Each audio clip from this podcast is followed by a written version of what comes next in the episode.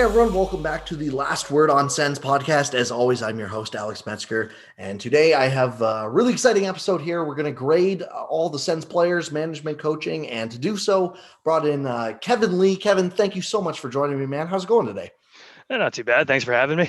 Yeah, absolutely. Uh, I'm really excited to get to do this. This is one of the um, things I, I've wanted to do for a little while, but you know, with a with a 56 game season, it doesn't really make sense to grade people halfway through because it's just such a small sample size, right? But you know, now we've kind of we, we all we've seen all we're going to see from this year, and I I thought what better time than now to you know just kind of go through and and you know give give grades on what we thought uh, the player was. So, you know, the, the, best part about this is that everyone's subjective. And, you know, um, I, I, followed you for a long time on Twitter, and I think that you're one of the perfect guests to have on for this because we don't agree on everything, but, you know, there's obviously not going to be three hours of bickering back and forth either. So, um, with that being said, let's just get right into it. I, I think the easiest ones to get into are. Um, what I'm going to call the slam dunks, in my opinion. And again, you can push back on this if you disagree, but uh, I'm going to throw Josh Norris, Drake Batherson, uh, Alex Formenton, and I'll even say Shane Pinto, although he didn't really play. Um, for me, these are slam dunks. We can go through them kind of quick, but uh, to me, these guys all get at least an A grade. Uh, I think George, Josh Norris gets an A. You could argue an A plus. Batherson gets an A to an A minus ish. Formenton for me gets an A to A plus.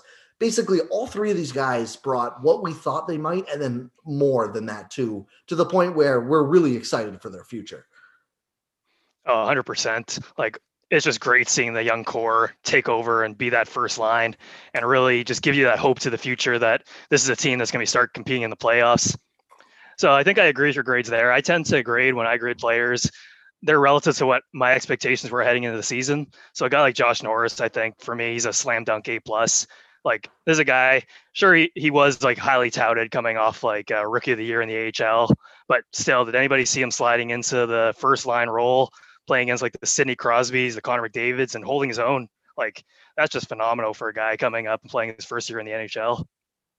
Yeah, absolutely. Like like people, including myself, fully, I will put myself in this boat. Thought that his spot was Logan Brown's heading into the year, and and not only did he outwork him for it in camp, he proved why he outworked him and just showed it all year. So I definitely agree. I think I would give him an A plus as well. You know, um, Batherson not quite as the same role. That's why I say I leaned at A minus A, but he still provided everything you thought he might, and then a little bit more to the point where it's it's clear he's a top six forward. And I wasn't sure about that heading into the year, so that's why I gave him an A as well. Oh, 100%. Like prior to this year, we saw like the flashes of Batherson's skill in the NHL, but it just felt like he could do it all in the AHL, but he couldn't put the couldn't just put it together in the NHL. But this year he seems to have figured it out. I think I would agree with you, and I would go to an A minus. I thought he started off the season really strong, where he was like really noticeable a lot of time. He from uh, the eye test, he fell off a bit in the second half. Maybe that's just because of other players picking up the slack, but I found in the first half he was probably one of the most noticeable players on the roster. And then in the second half, not that he was bad, but he just didn't stick out as much offensively compared to what we saw earlier in the year. Yeah, and he had that huge goal streak right in the, the middle slash early part of the year, and then you know it, he was scoring here and there, but it wasn't like it was like something crazy, like eight game or no, not not quite, but it was like I think it was eight goals in like eleven games or something like that, like just scoring basically every night. And you know, obviously Connor Brown went on a tear after. We'll get to him, but um, I definitely think that's fair. Where it's like he was one of, if not the most talked about guys for about a month, and then kind of tailed off. But when you look at the entire season as a whole, it's super impressive, and, and you know you definitely have to um, um, give it credit credit where credit is due, right? And you know, so quickly, I'll add Formenton into there too. Every time I watch Alex Formenton, I just think it's amazing watching him. PK God, just so much speed. Uh, you know, I wasn't sure what to expect. I think there's still more to give from him, but I gave him an A. And again, just one of those young guys you weren't really sure, and I, I really thought he killed it when he got the opportunity. I think one of the biggest surprise performances is actually looking at uh, natural stat trick and his five on five Corsi for was actually the lowest on the team at uh, 42.47%, which is quite shocking given he looked phenomenal, like you said, into the eye test. Of course, if you go look at his goal for percentage was 61.54. And this is where I think Corsi really doesn't play into what we see from him because he brings so much more value than five on five. Like he's probably one of the most exciting penalty killers this team has now. Like how many in his short stint with the Senators, how many like breakaways did we see on PKs? So I would agree with you there, and I would give him an A because this guy looks like he's going to be a big part of the bottom six going forward. Absolutely. And I think a theme going forward here is too is you know trying to balance the advanced stats along with what we've seen because you know it's definitely the the, the Corsi and expected goals is definitely a concern with or a, a thing you want to pay attention to with Formenton because it doesn't mean he you know like you want him to um, adjust and improve from there and but you know he's so young still that it's not like he doesn't have the chance to fix it or anything so you know that, that that's really good too. Um, I don't know the best way to do this. I think I'm just going to go down from uh, I'll go from natural stat trick, I guess. I'll pull. I just got their position grade up, so we'll start with the forwards and stuff like that, um, and then transition to the D. Uh, so we already went through Josh Norris. Chris Tierney's the next name up on this list.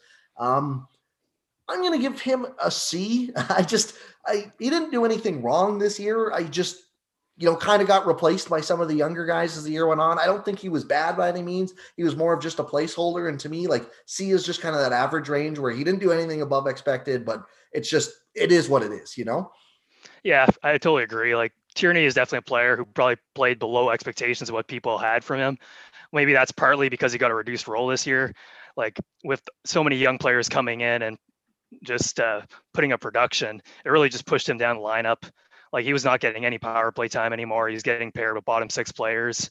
So I would probably give him a, a C minus because I think I think even with the reduced role, I think we probably had higher expectations that he played himself into a position where we couldn't even trade him at the trade deadline. Granted, he still had a year left on his contract, but I think if we had Chris Tierney of last year with one year left, I think he's gone at the trade deadline. Yeah, and that's totally fair. And you know, I, I was one of the personal people who thought they should trade him last year, but you know, maybe they can still get something from him next year because he is a useful NHLer. But you know, how useful? That's that's the question. It's more probably a fourth line role. Uh, Colin White's the next guy I got on this list. Uh, I want to hear your thoughts on it first because I'm very torn on my grade here. Uh, well, what did you give Colin White this year?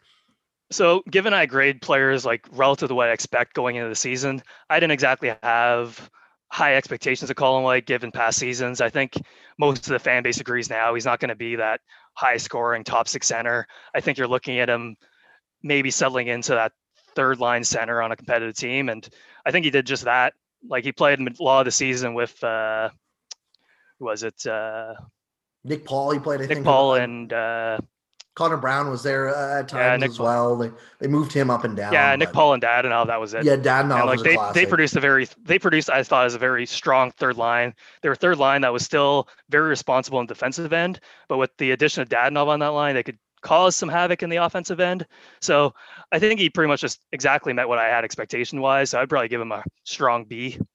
Yeah, I think that's fair. I, I was around the B minus area. I think, um, you know, if you, I don't if you want to factor in contract, that's an expensive third line. Yes. That's three of three of one of the, more expensive players on the Sens, and but part of that is just because how many guys they have on rookie deals and cheap deals. You know, um, so yeah, I would say a B minus, B ish area. I I saw some people saying like they want to expose Colin White in the expansion draft, or sorry, not even that. I would be fine with exposing him probably, but um, to the point where it's like, what asset would you give Seattle to take him? And I'm just not there with him. You know, I don't think he's I, he's good response. Like he's responsible defensively. He doesn't produce offensively, but it's not like there. It's it's not like he's not getting his chances or anything. Like he's just a fine third line center. And I, again, he's a little expensive for that price tag, but I, I, wouldn't give up on him or, you know, actively give an asset up to get rid of him. So that's why I kind of go in that B minus kind of area where I think it was a fine season. It's, if you're, especially when you're factoring in price tag, it's a little less than you want, but it is what it is, you know? Uh, 100%. Like everyone probably agrees now he's overpaid. But I think the big thing with Colin White is he is one of the more experienced NHLers on this very young team. And I think the value in keeping him around is if next year, heaven forbid, we get some uh, regression from some of the young guys, he's still a player that you can slide into the top six and he'll fit comfortably. And he's he's played against that top competition before, right? So he's kind of like your insurance plan if things go wrong.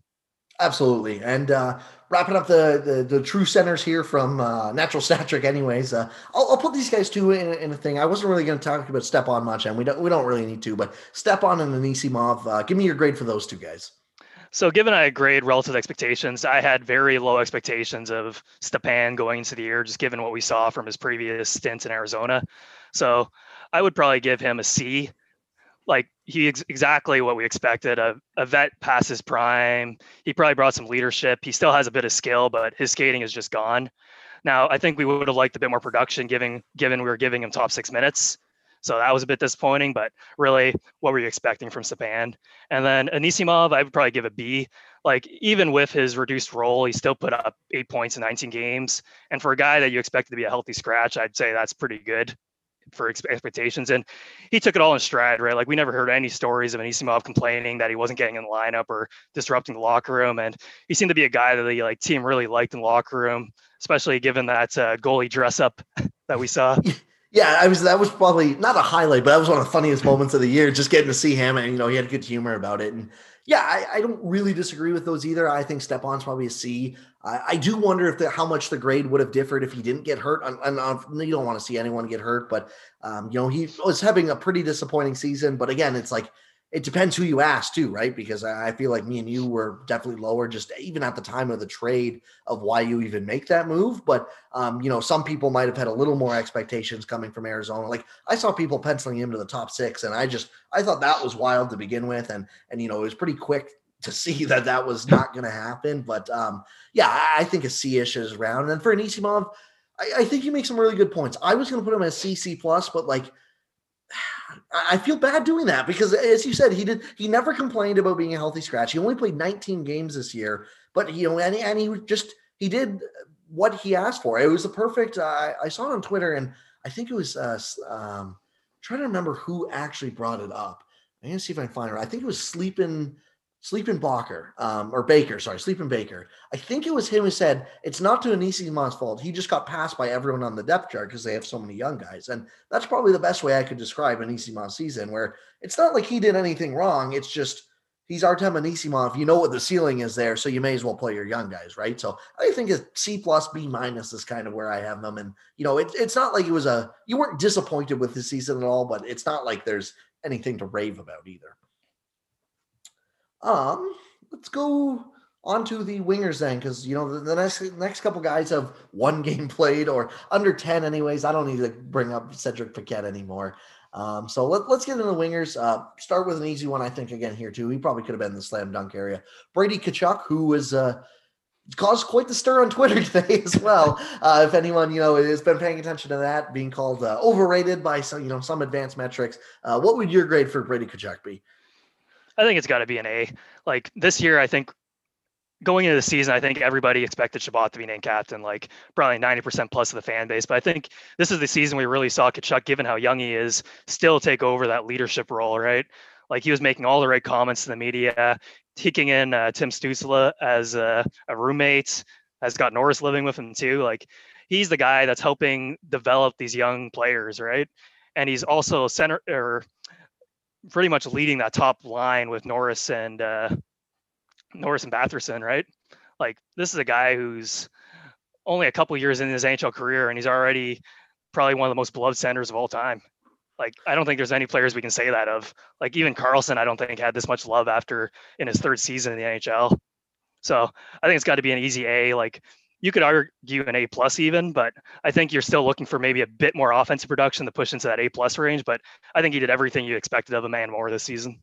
Yeah, I totally agree, and that, that's where I have him as well. Um, you know, uh, he's one of the few guys I really look for the off ice stuff here, where it's like it's it just a, a, noticeable impact from just what we see on social media and stuff like that too, right? And there's probably guys that you know have a bigger impact off social media, or maybe have a worse impact off like whatever, right? Or in sorry, yeah, like when they're in person, but Tkachuk is one of the obvious ones where it's like that dude is captain. And and you know, I was one of the guys who thought Chabot should probably be captain heading in the year. I thought, you know, 50 50 50-ish, you know, I thought both of them had a pretty good pretty good case for it, but it's it's Tkachuk now. And you know, I I would argue that, you know, he's done everything he can. I would agree that you know, to get that A plus, he's got to have a bit closer to you don't need him to be point per game, but over a 53 point pace or whatever it is. You want to see a little more production. I do think that'll come. I, am not really worried about that. And you know, I don't know how much you want to get into the, the Twitter stuff today. Uh, I okay, so here's my take, and just so I have it on on air, I agree with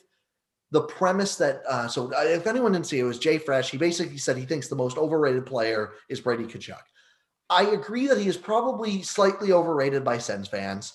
Um, and that analytics also definitely overrates him because his expected goals are through the roof. And he made a good point that he's like, my model loves him for expected goals, but it's just because he's jamming away at the pads. And that's not a bad point at all. But to phrase it as he's the most overrated player in the league is absolutely asinine to me because the entire league laughed just a week ago when someone suggested he should get like $10 million or whatever it was, right? It's like, yes, Sens fans probably overrate him a little bit. And honestly, if it's an eight year term, I would be totally comfortable giving him an eight by eight or something like that. And maybe someone says that's overrating him, but the fact that he said the, the league, that's where it lost me. But um, I thought the discourse on Twitter today was a little insane because it, you you range from people just calling him an idiot for something that's like yes, I think he misphrased it, but there's a point to be had there. And then you also had people being like, well, his cards aren't the be all end all. It's like, well, no, but that's exactly what he's saying. He's saying my card loves this guy, but I don't think I'm that high on him. And you know, it was just weird day on Twitter, but I, I wanted to get my opinion out on that too because it was just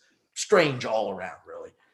Oh, for sure. Tkachuk's always going to be a hard player to judge, given he's not a high scorer as most like highly touted players are, but he plays that I guess that hockey role. Like he plays hockey the way I guess most people picture a hockey player would play hockey. He's rough and gritty. He's not afraid to get his hands dirty. He's willing to drop the gloves, but at the same time, he's still putting up points. Like really, it's one of those really hard players to analyze when it comes to on ice versus analytics for sure.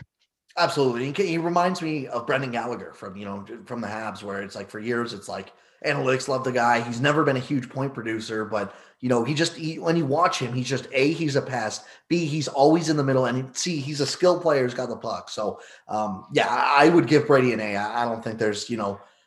I, just I, I would I, even the defensive impact on the model. I'm really interested to see where that comes from because when I my personal eye test when I watch Brady Tkachuk, I just I don't see him being that big of a defensive liability. You know, like I don't think he's a Selke nominee or anything like that, but I don't see him being actively bad. So to see that he had like a 2% in uh, goals above replacement defensively, I was a little surprised by that. But again, it, it, it is what it is. Um, let's move on to the next winger then. I'm trying to mute myself while my cat meows. Uh, Nick Paul. Um, to me, this is uh I'm gonna go an A minus here. A minus B plus. I think Nick Paul had a really great season. Uh, he looks really comfortable on the penalty kill. Uh, he started pretty strong at five on five. He, he, tailed off, I think, a little bit by the end of the year, but he looks like a solid third line player. And we weren't really convinced. Oh, well, we weren't entirely sure that he was an NHLer heading into this year. So I think to have a bona fide, really good third liner is a is a big plus to have coming out of here. Yeah, I think I'm totally with you on that. Like he obviously had the strong finish to last season, which kept him as NHLer to end the previous year. So coming into this season, the expectation was he would be able to crack the team and make it, as he obviously did. And I think he definitely exceeded, I think, fans' expectations of what he was going to bring coming into the season he's really solidified himself, just like you said, as a third line reliable player. So with that, I think A minus is what I would give him. He's a player that when he's on the ice, I'm totally comfortable. Like I think we're to get great defensive play, strong back check. He's to win puck battles. Now you'd like a bit more offense out of him probably, but he knows that's not his role. He's here to just win those puck battles and do the hard things. So I think we got that and more this season from him. Absolutely. It's a classic that, you know, when he's on the ice and he has the puck, you're not going to see just some like whack mistake or anything like that, right? Like it's he's going to do what he's supposed to do with the puck. He's going to make maybe make a safe play. And even I thought a couple times this year that he made it like he he showed more offensive spark than I thought he might have, where it's you know, it's not like he's dangling anyone or anything like that. But I thought in years past he looked a little timid to, you know, drive the net or drive the middle of the lane. Whereas this year he wouldn't be afraid if he needed to to take the puck and yeah, and just drive through a defender, put it to the lane, and, and have a really good chance. And that's why, like, that's been the biggest improvement. He just looks comfortable playing, and I, I really liked what I saw out of him this year. Um, this was going to be a fun one, I think. Uh, I, am interested to get your your take on this because this is another one where I think if you're going purely analytics versus eye test, there's going to be a huge gap here. But Tim Stützle, uh, what were your expect what were your expectations and your final grade for him as well? So Stützle's an interesting one. He comes in as the third overall pick, highly touted. He's expected to jump right into the NHL. You could argue in like previous drafts, he might have even been like the first overall pick. So it's a really hard one for me to judge. I think he's probably between a B and a B plus. So he as ma- as many goals as he put up, I think some could argue you could have probably maybe expected more from such a highly touted rookie. At the same time, everybody knows that coming into the NHL as an 18 year old in your first year is extremely difficult, especially just jumping up to the pace and not even having a preseason. So, given he was able to hold his own in the top six, I think you were hoping for a bit more point production, just given how highly touted he was. But I'm 100% confident that will come. I would probably settle on a B plus for him. I think that's fair. I'm going to give him a B minus, but you know, I kind of echo all the same sentiments. I'm not worried about him at all going forward. I think you know when I was doing this, I tried to factor in a little bit of my expectations, but also just kind of look at you know how good of a season this is. And I don't think this is a bad rookie season by any means. 29 points in 53 games you know, eh, you're not disappointed with that. And then when you factor in the fact that no preseason, nothing like that, and you know, he's a 19 year old who just turned 19, you're going to take a 45 point pace any any day of the year, right? And that's absolutely what I'll do. Um, the reason I bumped him down to a B minus, I, I, think then it, it's you know it's funny. I, I do want to see the. I, have talked about this a lot. I, I want to see where the model kind of goes, uh, you know, so wrong on him. His defensive impact was was very negative this year, and um, I, again, I'm not, I'm not worried about that. Uh, young guys' defensive impacts are usually negative. Connor McDavid was negative for the first four years of his career. Um, obviously, Connor McDavid was so positively offensively, he's still one of the best, the best player in the league. But um, you know, with, with Stützle, I think it'll come. But if I'm looking at just this year, that's why I think I keep him down at a B, B minus range. And uh, again, like if you have a B season from your rookie who is the third overall pick. That's a very good thing to have because I, I would argue, you know, I, I, bet you if you ask fans how Byfield season was or Lafreniere's, they they probably wouldn't be that high on it. And um, you know, I, I, liked what I thought Stützle's uh, skill really flashed at times during this year. He, uh, I thought he developed chemistry as the year went on too, and you know, looked stronger on the puck as well. And I, am not worried at all. I just think, you know, given his overall impact, uh, that's why I kind of settled on a B minus there. Yeah, it's really the good thing you bring up the defensive end because, as we know, uh, DJ Smith was giving him very protected minutes, a lot of offensive zone starts. So I do agree that I don't think this was the season we're going to see his defensive game really bloom. Probably not next season either. But as you said, it's going to come. Like you can just see, like you said, as the season went on, you saw him get more comfortable, winning more puck battles, knowing when and when he couldn't bring the puck up. I think next year will be a very exciting year for him. Yeah, absolutely. I, I totally agree. I, you know, I think that you know he he feels like one of those players. Obviously, not everyone develops in a linear progression, but he feels like one of those players where it's like you can you're going to be able to see the improvement from year to year to year, and just like um, you know, as an offside note too, just like it's so fun watching him and Tkachuk and Norris just clearly bond off the ice too. Like just all the little clips you get of them doing stuff together. It's like, man, it's nice to see that like this team actually enjoys playing together, but also on and off the ice that they're just like buddies. And, you know, I, I, think I don't always put a lot into intangibles, but I think something like that will go a long way. So that, that's always cool to see too, right? So. Um, let's go to the next guy. Uh, so uh, unfortunately, we didn't get to see him much in the past month or two, but uh, Austin Watson's the next on this list. Um, I'm curious to see where you have him. I was very torn on this one. I'm going to give him a B plus, but I think you could argue he could get into an A range if you're going heavier on expectations. Yep, I had very low expectations of Austin Watson just given his previous advanced stats coming into the season, but he was putting up points. He was like probably the best penalty killer to start the season. So I do think you have to give him an A minus. Now the thing that is really on my mind when it comes to Austin Watson, he looked really good on a bad team to start the year. Unfortunately, his injury happened. Would he still look really good on a good team that ended the year? That is my big question mark, right? Because how often have we seen some players look great on bad teams and then his team become competitive, they get pushed out? Are we going to see that from Austin Watson next year where he can't even stay in the top 12?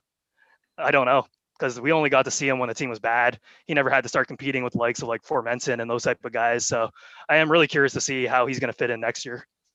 Yeah, absolutely. I, I, think that's the biggest question is, you know, some guys will get a bump and um, it'll be interesting to see. You know, the, the, one thing I am encouraged by is that, um, well, I, I don't even know, just like, I, I, think that he could be just, you know, a, a fine fourth line player because even if he took a step down from where he was at the beginning of this year, I, I think that you're still going to get an okay fourth liner, which – is more than I thought you would get out of like he is his advanced metrics showed him as a non-NHLer basically coming into this year or a 13th forward type guy. And um, he missed half the year and he still ranks 14th among all forwards for defensive goals above replacement. Now that's just purely defensive, and obviously it's just forwards. They have a, a harder time making a, an impact at goals above replacement from Um, but like that's still really impressive considering he played 20 less games than most other guys. And you know, that's just how kind of good of a season he was having.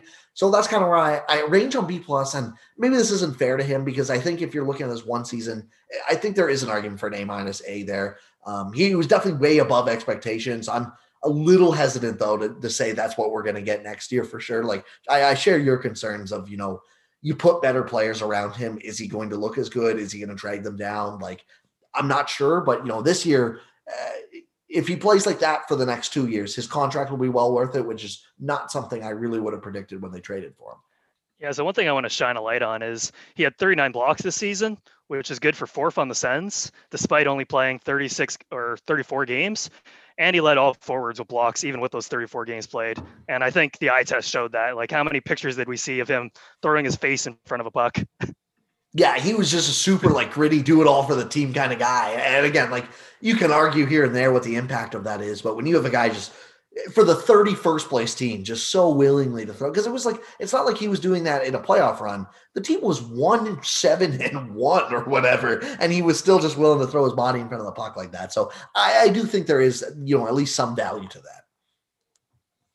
that. Um let's go to the next guy and this is a guy they acquired from trade halfway through the year. Um only played 29 games which is weird i would have guessed that uh, he played more than watson but he didn't but it's ryan dzingel um curious to get your grade on here too, because I feel like if we would have done this halfway through the year, it would have been an A plus from everyone. He really, I don't think he had a goal in his last 11 games. Um, but you know, what was your overall thought on Ryan Dzingel here?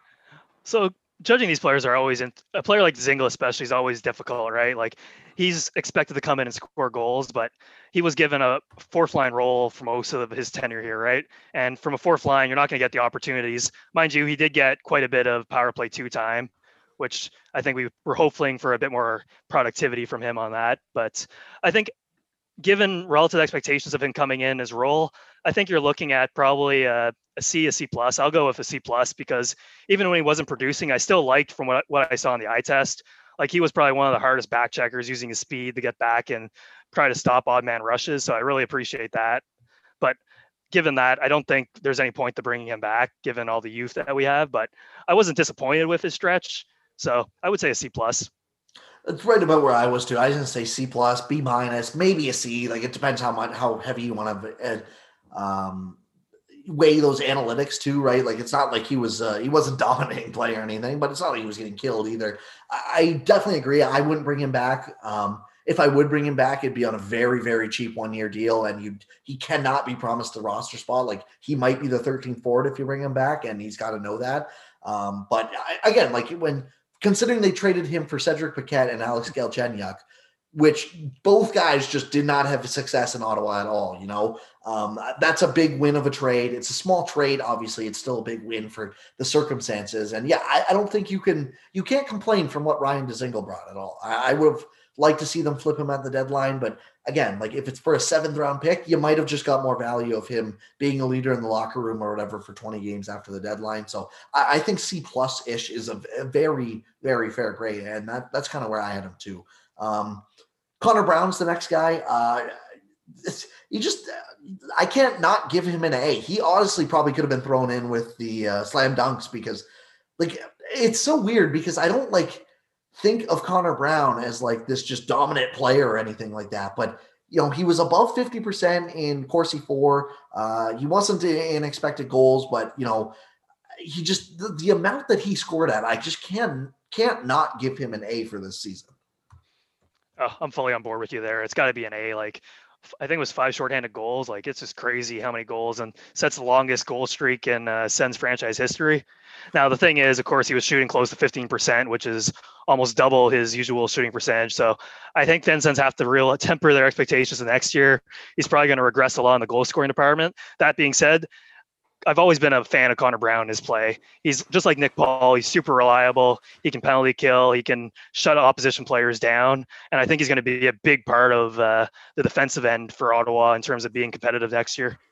Yeah, he just works so hard, you know, and you can you can see that. And you know, uh, it, it's one of those things where, yeah, he's he was on pace for 30 goals this year, almost 31. It's that that's not going to happen next year. Um, but it, it's funny too because for the first 20 games of the season, he was the dude who couldn't buy a goal. How many breakaways did we see him have on the penalty kill at five on five? And he just he, he could not score to save his life, and he still ended up on pace for 30 goals, which is amazing. Um, yeah, I think this is the classic case of you give him an A this year, but yes, definitely temper your expectations next year. He's a third line player. You know, like I've seen people saying he's top six.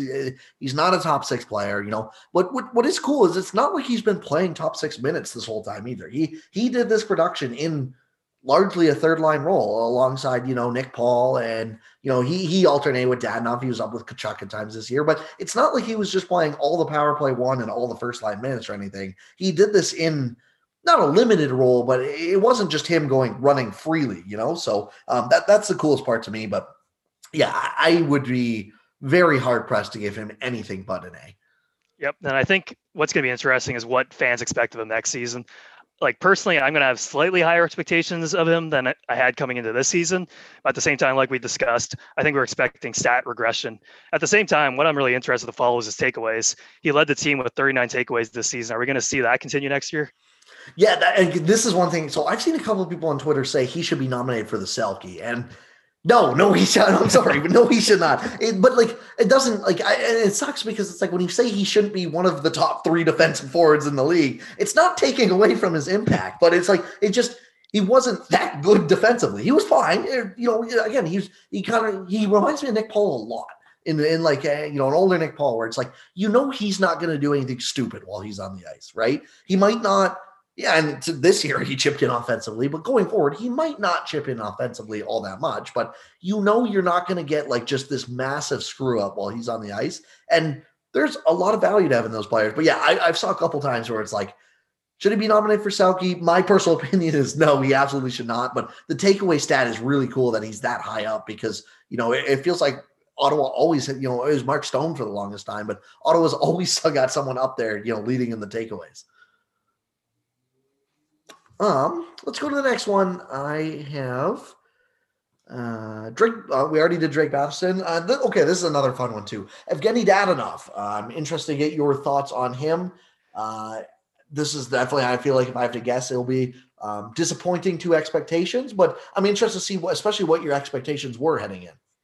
Yep. So I think we pretty much had top six player who would contribute on the power play coming into the season when we signed Dadonov, right? Like he was signed to be probably the best offseason signing that uh, Dorion did. He was expected to slide potentially right into the top line role and really help lead the power play like he did in Florida. Now, of course, apparently he didn't gel with our players as we saw. I think he finished the season with one power play goal, was it? Yeah, something like that. Yeah, or one power play point or something. Or like point even, I think. bad, yeah. So for me, I would probably be at a C minus. Now, the thing, granted, I will say, when Dadonov played, I was never disappointed with him. He made a positive impact, like in the advanced stats. Like he wasn't bringing down his line. It's just the points and goals weren't coming.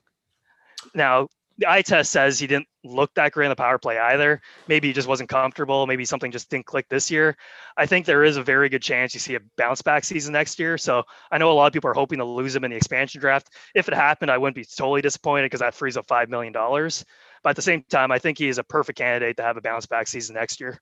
Absolutely. I, I wouldn't personally, I wouldn't be exposing him in the expansion draft. I, I think there's um, worse players you could probably lose than him. Um, I'm going to give him a C plus, and the power play is the big reason why. I think analytically, there's an argument that you know he really was he was just more unlucky than anything else, you know, and um, definitely relative to expectations. If you you know, I, I, think it's just fair to have him as C minus, even a D if you wanted to for expectations. But I'm going to go C plus because I think at five on five, he still, you know, he wasn't bad by any means. I, I, thought he got unlucky on the power play. I thought he got unlucky, but the fact of the matter is, you're supposed to be a power play specialist, a shooter, and it just it looked bad on the power play. It just it didn't look right. You know, like it's not like it's not like he was getting his chances and not burying them. It just it did not look good on the power play, and and that's why you know I definitely the highest I could give it is C plus. I think C minus C ish is fair.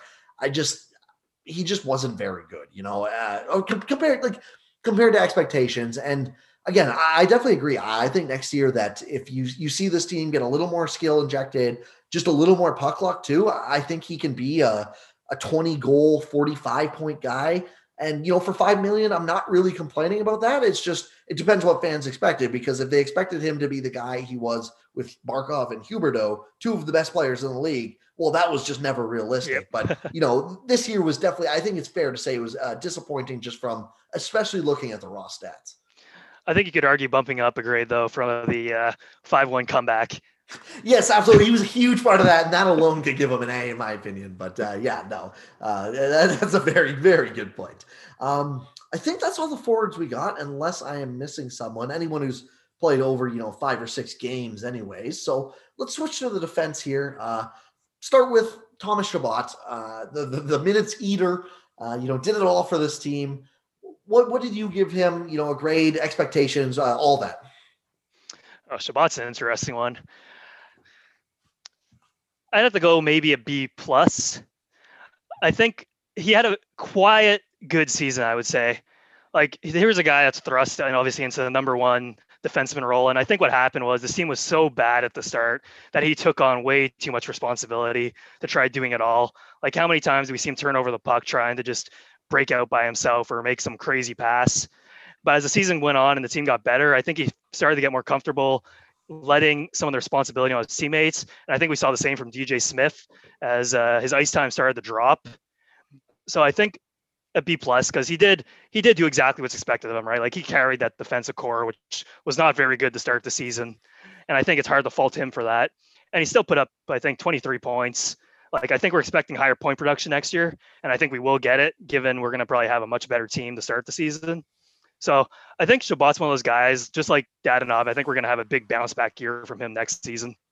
Yeah, I, I was going to say B, B plus, that kind of area. I, I, think that's a very fair grading. Um, he was just from a goals above replacement standpoint, he was just barely positive. But again, I blame a lot of that on usage. Uh, like I, I just I can't believe how many minutes he played in such a meaningless season too. Like and again, I totally I thought his best games were his ten last ones before he got hurt. And he just he looked way comfortable. He was playing closer to 24 minutes a night, where I think he should be instead of 28 every single night, especially in a, a season like this one. You know, if you're pushing for the playoffs, absolutely throw that guy out 26, 27 minutes a night if you need him. But like, it was just like, it would be a random, the 23rd game of the season when they are like nine points out of a playoff spot. And it's like, yeah, let's go play him 28 minutes a night. It's like, no, no, no, no. What are you doing?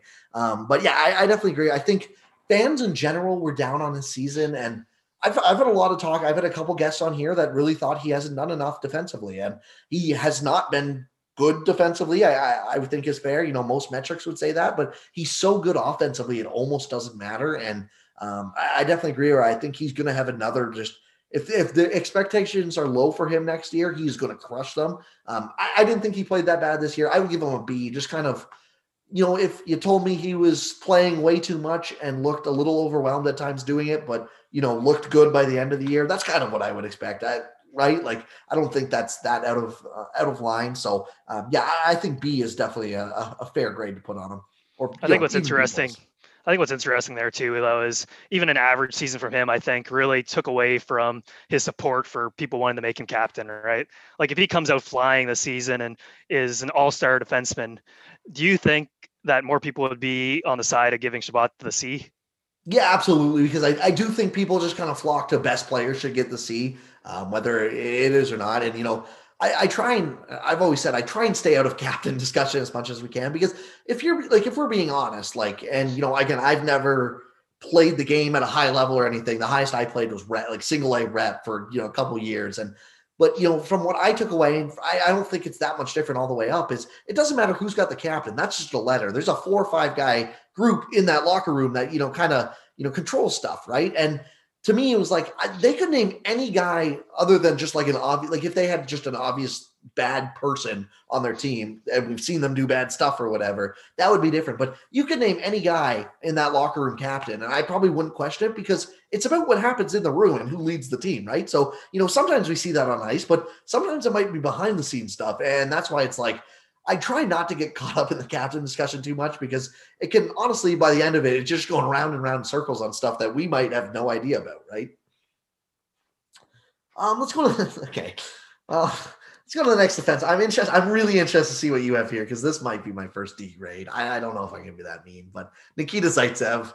Uh, what, what were your thoughts on his season? So his is really interesting because, like I said, I grade relative to my expectations, and I don't have high expectations as I whatsoever.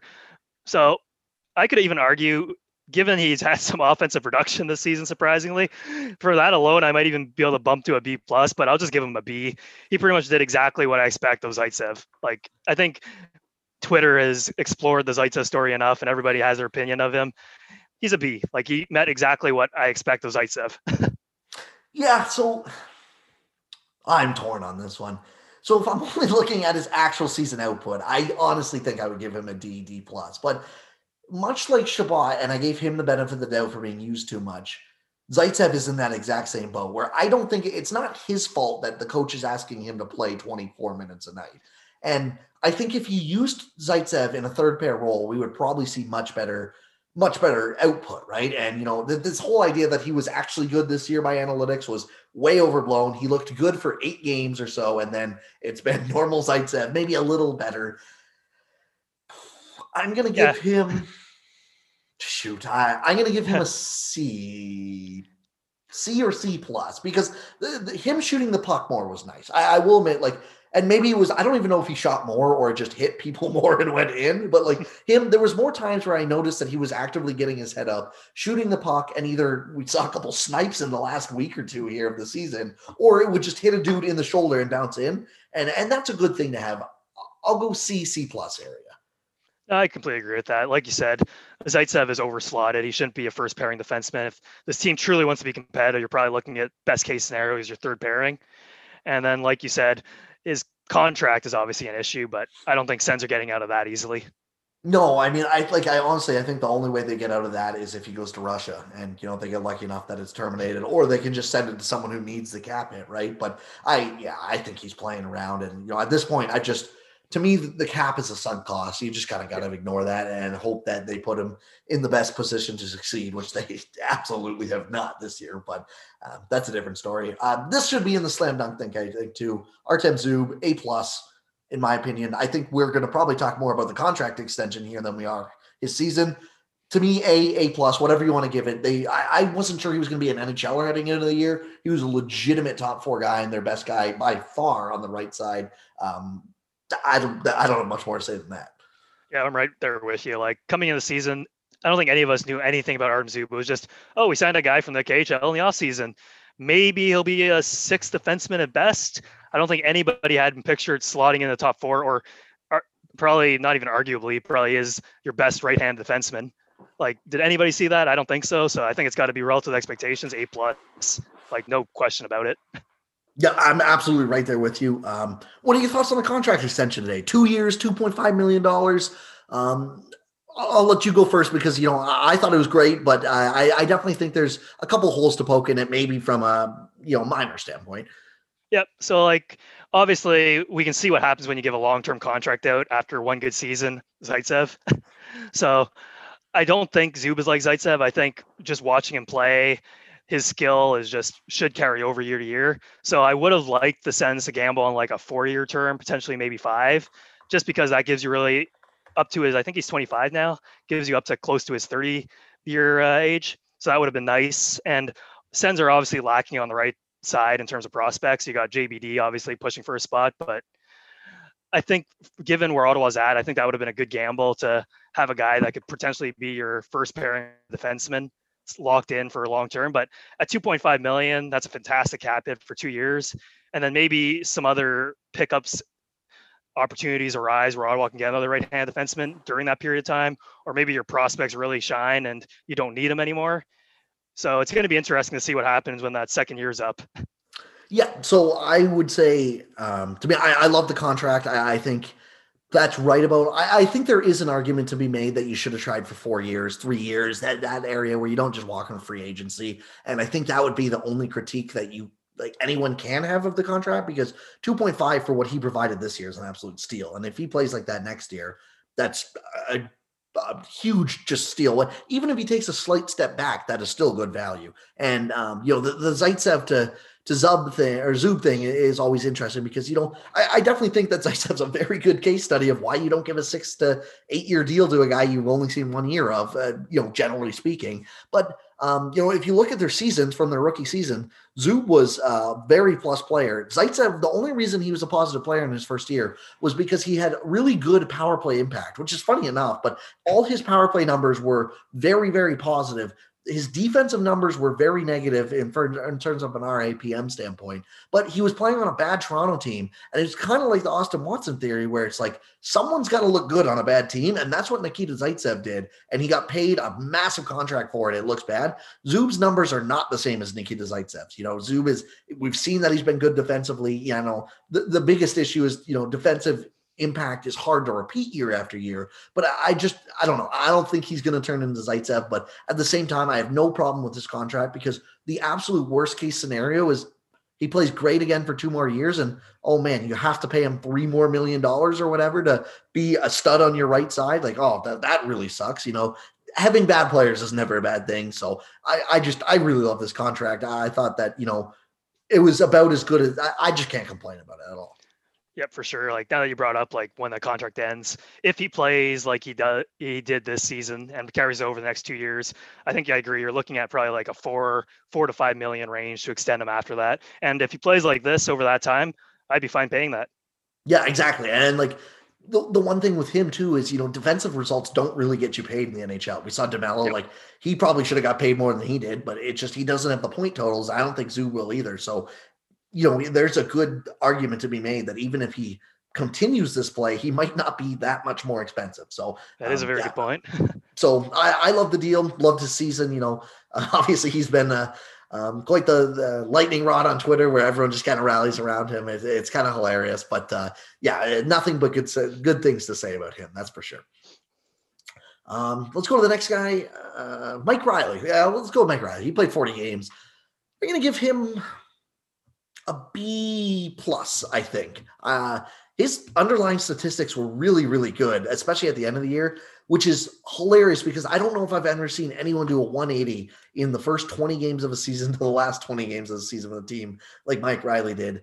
He legit like fans wanted him scratch, and for good reason at the start of the year in that first 10 games. Like he looked as bad as like Gudbranson, Josh Brown. Like he looked like a part of the problem. And then you put Zub in with him and he suddenly just looked amazing. And honestly, in Boston, he's kind of continued that like really good second pair guy. But I would give a B plus to Mike Reilly's overall season. Yeah, Mike Reilly's a really interesting one because, like you said, his underlying stats were phenomenal.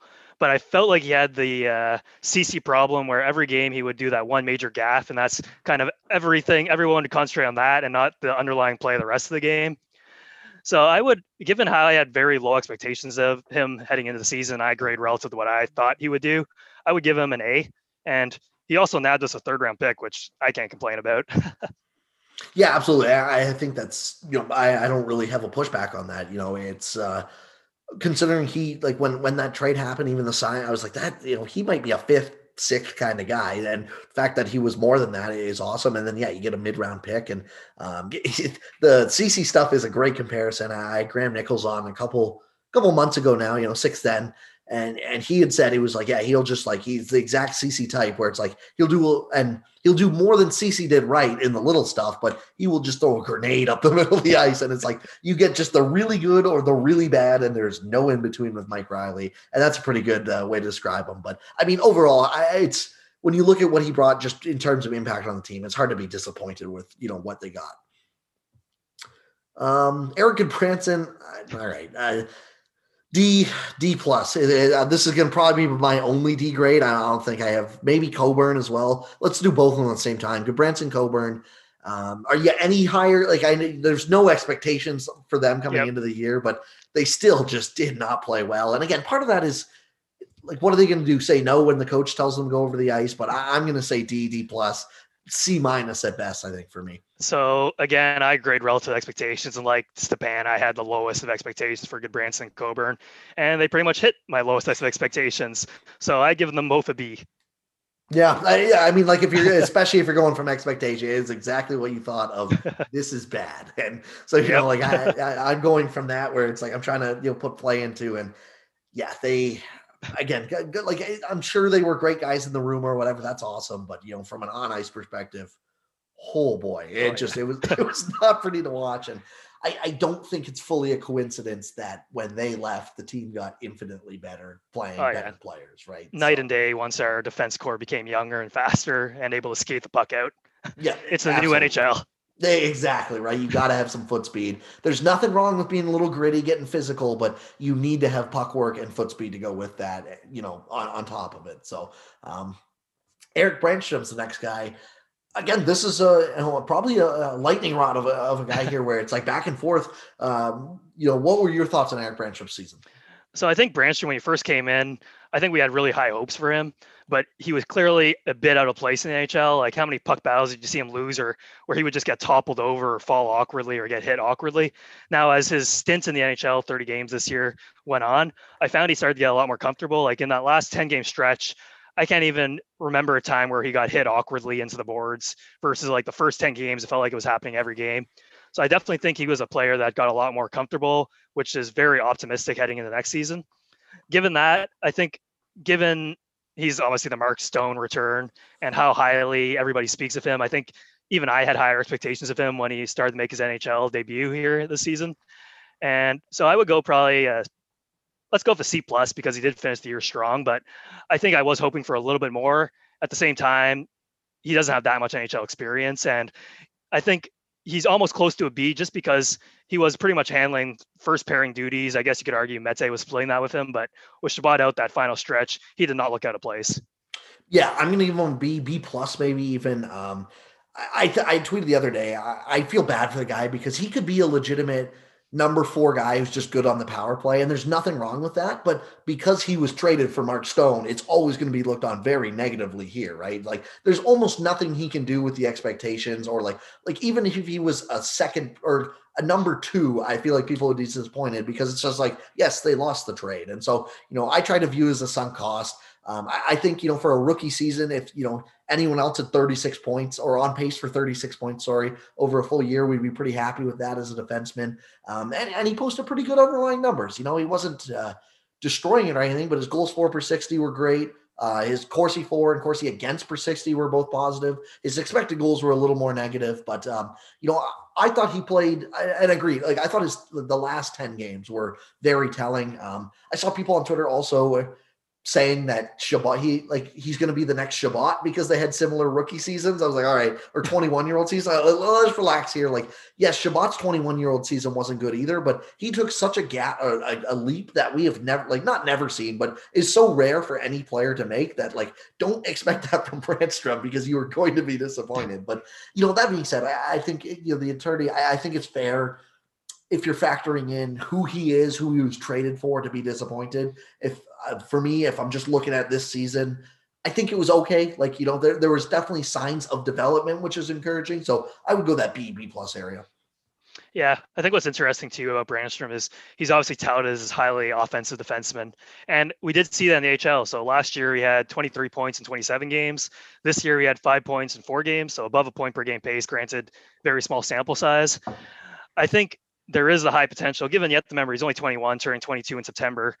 I think there's still a very good chance he could end up making that leap because we've seen in the AHL. Can he translate that offense in the AHL to the NHL? If he does, I think Sens fans will be really happy. But like you said, don't expect that. But I think we can be hopeful that it could happen.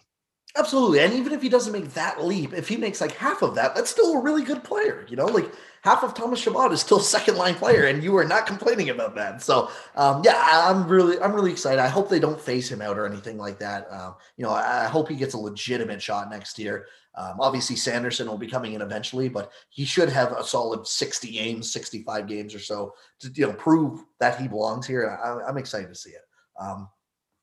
Josh Brown's up next. Uh, this is another interesting one. I'm going to give him a C minus. I think you could probably go a little higher, considering there probably wasn't too much expectation for him coming in. He looked better, I thought, uh, near the end of the year, but he just he wasn't really good. You know, like he wasn't an, like he was bad at the start of the year. He wasn't actively horrible by the end of the year. I'm just going to go C minus, maybe a D plus. I, I didn't really love what I saw in Josh Brown. Yeah, so I think when they traded for him, I think what a lot of fans probably looked at him is this guy's going to be your bottom pairing defenseman a la Boro, right? And obviously he was nowhere close to as good as Boro was last year. And I didn't have the highest expectations of him. At the same time, I think he was still below a bottom pairing, like performance wise. So I would be around there, probably like a C plus C. Like I still think I had higher expectations of him, especially given we have him for one more year. And I think at the center to be competitive next year, you have to have him as your seventh defenseman next year. Yeah, I, I would definitely agree with that. And, you know, in Florida, he had some some decent underlying metrics, but it was in just one of the most sheltered roles in the entire NHL. Like they just they did not put him in a bad position, right? So it's a, one of those things where it's like, okay, if you increase that even a little bit, does it fall off a cliff? And it didn't fall off a cliff, but it, it wasn't great. Um, last two defensemen I have on my list here, we'll kind of group together. Victor Mete, Christian And Again, I think Mete could have probably been in the slam dunk as well. I'm going to give him an A. Just you know, he was everything you expected as a third slash second pair defenseman off of waivers. Like just looked real good. He's still 22. He's still young. I, am really excited to see them go with Chabot, Brännström Mete next year because that's three left-handed defensemen I feel good in, and I don't remember the last time I said that about the Ottawa Senators. Oh, fully agree. Mete's an easy A. Like when we got him, obviously Habs fans were always pretty high on him and hopeful that he could become one of their regular defensemen. Obviously, size. When you see the size, the same size as Brännström, you go, "Is this guy gonna get pushed over?" And I think to my biggest surprise is he does not play like a small player. I don't think I saw one instance in the eye test where he was being pushed off like he was tinier than the offensive forward. Like he knows how to do gap control. He plays phenomenal. He's his skating is fantastic. Just watching him skate that puck up, like this guy is the perfect player to be on your third pairing. So Absolutely. easy A. Yeah, I totally agree with all that. And like the weirdest thing was when he came from Montreal, their biggest complaint was that he got hit too much. It's like, well, and he does get hit sometimes, but like he makes the play and gets a perfect up ice pass and then takes a hit. It's like that's like you should be praising that normally. No, like that, that's something like that shows toughness if anything else. Like I was I was always confused. Christian Wolanin's the other guy. You know, he only played played 15 games. I'll give him a C minus. Like I, I didn't think honestly, I thought he should have got more of a look just because of the priors, but he when he did play, he didn't play real well. Again, part of that I think is because he was probably nervous, knew that he was going to get benched for making a mistake. But to say his his season was good would be uh, a big stretch, that's for sure. Yeah, well, and it's an interesting one because I think he's one of the perfect examples of homegrown bias, and I was guilty of this too. We saw him at his best a couple years ago when he first broke into the NHL, and he looked phenomenal in that small stretch. And obviously, when you follow a player through your farm system, you're going to be more biased towards him than, say, a Mike Reilly that you just brought in recently and you have no attachment to. So I think that's a big thing. Like Reilly clearly outplayed him like early in the season, and once the they got a couple games each down their bout. So I would be right with you there. I'd probably give him a C, C minus. He definitely didn't play up to I think his own expectations, and whether or not that was nerves, like you mentioned, scared to make a mistake with Mike Reilly pushing for the same spot, or whether those injuries are just added up for him, hard to tell. But he clearly wasn't the same player that we saw early on in his career. Yeah, exactly. And you know, I, I, hope he finds success, but just you know, for for the Sens, it just wasn't great. Um, another guy that kind of fits that mold this year, you know, they, they announced today they're walking away from Mark, Marcus Hogberg, who was switched to goaltending here. I'm giving Hogberg a D. I, I, I don't want to do that, but it was just maybe even an F. Like his season was just atrocious. He had a couple games later where he looked a little better, but it was just bad. I do hope he lands on his feet because you know seems like a good guy. There's some potential in there still, but just this year it, it, was ugly. Yeah, he's a player I feel really bad for, but I'm right there with you. I'd probably give him a D because he did recover a bit to play the end of the season. I think the unfortunate part for Hogberg is obviously he got injured and all these young goalies came up and just pushed him out of the lineup, but he really never got that long leash to play with the good lineup, right? Like him and Murray got to platoon the terrible lineup that started the season. He was just the whether really he was a victim of that. He did play bad, granted, but I would have liked to see what he could have done, like with a stretch with the the post, I guess, trade deadline team. So hopefully he gets to bounce back and maybe gets an NHL opportunity next year with another team. But I feel bad for the guy, but it just wasn't his year with Ottawa. Absolutely. You know, the, the thing that always worried me the most was like sometimes you can see it's like, okay, this guy's trying his ass off. It's just not going his way. He was letting just beach balls hit from like everywhere. Like the dry cycle scored on him in the middle of the net. it was just like, oh, okay, this just can't happen. But yeah, I feel bad for the guy. I hope he rebounds. Um, I don't need to talk about Anton Forsberg, but let's get into Daccord and Gustavsson real quick. Um, Let's start with Gustavsson. Again, A minus, I think is kind of where I would give him. I think he looks really good. Uh, I, don't like. I, am not sold that he's the goalie of the future just because of how small of a sample size it was, but definitely encouraging for what we saw. Yeah, so given expectations of Gustavsson, he obviously got outplayed by Daccord last year and lost his starter spot in the uh, Belleville Senators. But given it's a small sample size, but I would give him an A plus just because he was phenomenal during a stretch. Now, granted, I'm giving him an A plus, but I have zero expectation he's going to carry over this performance in the next season. Like you look at his Belleville stats, and they are no nowhere close to as good as his NHL stats, which is usually unheard of. I guess you could argue Andrew Hammond in the past, but I don't think we're going to see the same Gustavsson next year in terms of an under two GAA say Andrew Hammond's probably a pretty good example of why you should expect a lower uh, anything the next year, right? If that if that's the example that we're bringing up, which I, I think is fair. Um, yeah, I, I, thought he had a good season. I think that A plus is fair, you know, given relative expectations. He, he, was a good goal. He was legitimately above average goalie, and, and there's nothing wrong with that. Um, yeah, I would think that he. I, I, hope he is the backup next year. I, I, think him and Murray can work together. Um, uh, Daccord, I'm, I'm actually going to give a B minus. I I don't really understand the hype behind Daccord this year. I think it was just because he wasn't so bad like Murray and Hogberg were to start the year. It's not like Daccord was actively awful or anything. He just like he was average-ish. Like he, he didn't post a great save percentage. I think part of that is playing behind a bad team, but like even goal saved above uh, above average from evolving hockey, he was a minus 1.4 in eight games. It's not like that is anything to write home about. It's not just absolutely horrid goaltending. So I would say B minus C plus area. Yeah, so Daccord is interesting. Like he came in was the best goalie of uh, Hogberg Murray Daccord when he came in, so that obviously got the Sens fans on his side. And like you said, his his actual goaltending stats aren't phenomenal in his stretch that he played here.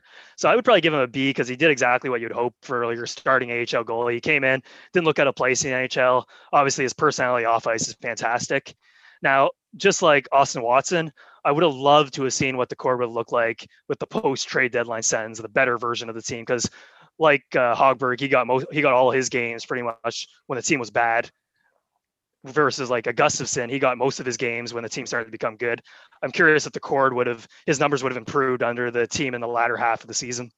Yeah, I, I, definitely think his save percentage, especially, probably would have because there was just sometimes he was just getting hung out to dry when he was starting a couple times there. Like it was like, oh my, I'm sorry, like kid, well, welcome to the show, right? But um, yeah, I think that's definitely fair. I'm not like super down on Daccord, but it was I, I think some people lumped him in with how good of a season Gustavsson had, and there was definitely a clear tier there.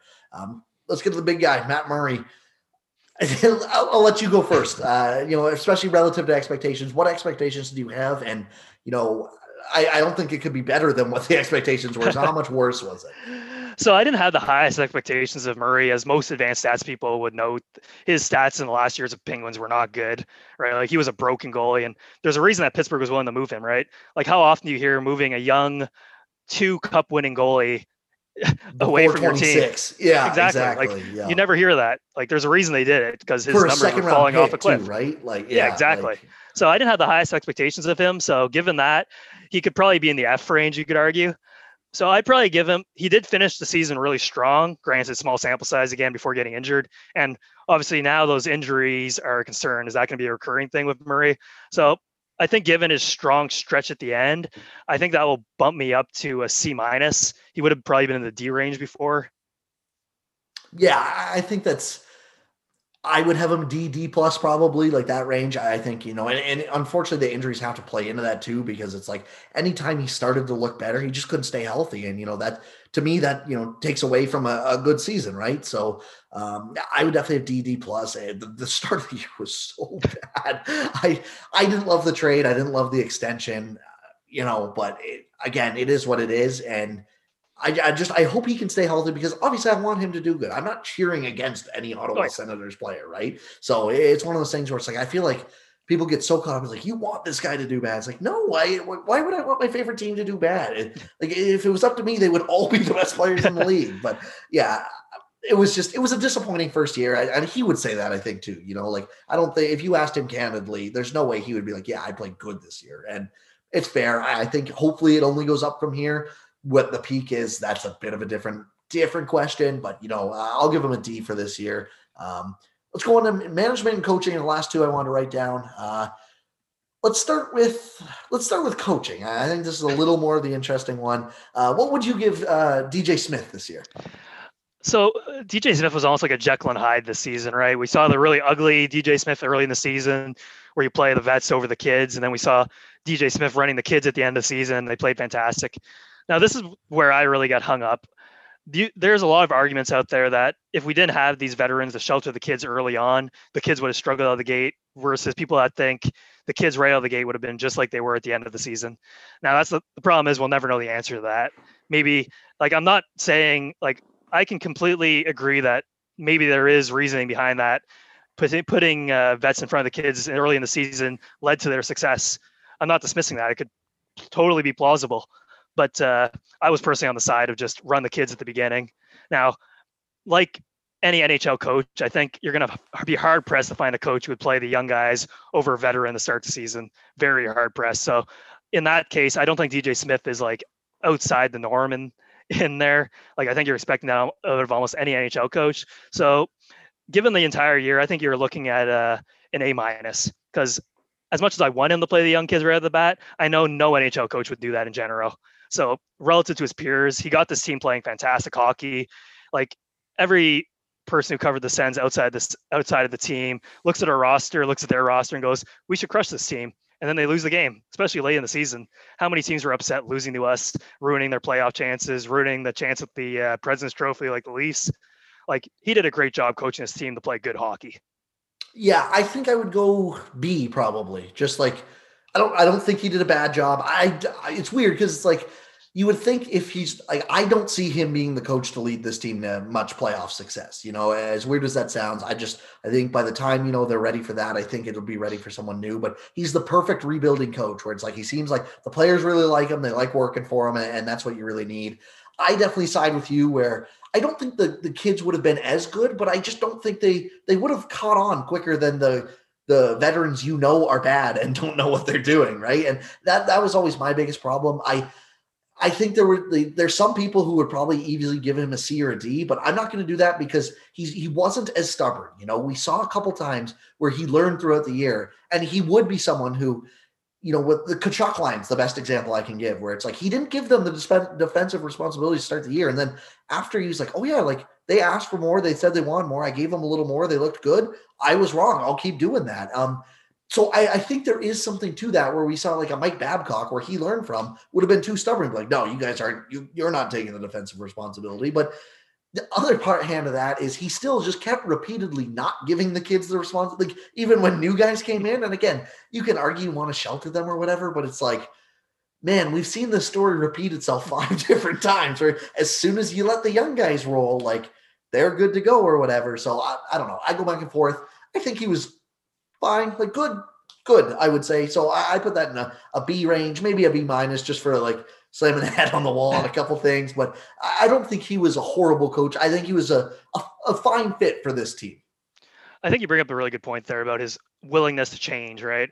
Like we saw a lot, a lack of that with Guy Boucher, I would say, where his fourth line would always consist of players he was very familiar with. Whereas we saw this year, DJ Smith ran like Formenton, Dzingel, and uh, whoever else he tossed on that line, which was fantastic to watch. But I think a perfect example too is uh, that first overtime we had. He put Stepan and Anisimov out for that overtime, and they just got skated circles around. And after that, he never put out the vets on the OTs ever again. So I think what we're going to see is next year when the team with high expectations next year, how he coaches the team. Yeah, next year will be the big telling point where it's like, is this the guy going for? I don't see him getting fired or anything next year, even if it was a disaster. But like by the end of next year, if they're still where they are this year, like there's going to be some questions starting to be asked, you know, and then you'll have to look on why they were this year, or, you know, exactly like if it was coaching, was it save percentage, roster management, whatever. Um, and, you know, that brings us into Pierre Dorion. Um, I, I wasn't sure. I, I'm interested in how you graded him because you could include the offseason, which I would say is worse, or you could do just from game one to game 56. What was Pierre Dorion's grade? How did you grade him and what did you give him? See, GMs are always tough, I find, especially since like a guy like Norris has landed in the first line spot. Now, my question is, when he made that Karlsson trade, did he have Norris penciled in as becoming a top line player? I highly doubtful that was his end result. Did he have San Jose crumbling and crashing to the bottom of the lineup where he gets Tim Stützle that he can now slot in the top six? Like it feels like Dorian has lucked his way into a lot of trades that worked out, I guess. And with that luck, he hasn't been able to build on top of it. Is the unfortunate part. Like not you, not one of his off season signings, I would say, was good this year. You could argue, right? Like Watson, I guess you could say was a good signing, but that doesn't move the needle that much relative to his other signings. So given that, I would probably give him a. Uh, I think you're looking at like a D plus, right? Like he didn't do any move I think that made the team better. In fact, every move he made, you could argue, or the sum of the moves made the team worse. Now maybe Murray back like bounces back next year and that will recover that signing, but for this year alone, I think you're looking at a D plus grade. Granted, he did do some good trades at the tra- like at the trade deadline, picking up Dzingel just before the trade deadline, getting Mete off of waivers, picking up some good depth, trading Wolanin away for Clark Bishop. He did do those trades, but I guess the Mete one you could argue moved the needle quite a bit, getting that solid bottom pairing. So maybe I could bump my grade to a C minus just because of the Mete waiver pickup. But overall, his moves didn't make the team better this year. Yeah, I think if you're looking at just from game one to 56, you could argue like a B minus ish because he had the Dzingel trade. That was really good. You know, get rid of Paquette and he took away a lot of the toys basically. Traded Gudbranson, got stuff for Coburn, got stuff for Reilly, and then claimed Mete. I thought all those were really good moves. But if we're bringing in the summer, it's a D. It's a D for me. Like it just, and, and the thing I'm worried about is that they, they repeat the same thing this year. You know, I really, I'm praying that they learn their lesson that bringing in Stepans and Gudbransons, they don't help you can bring in vet, you can bring in competition. I, I had Jamie McLennan on last week, and you know he talked about how important it was for internal competition. I totally agree, but that internal competition has to be good.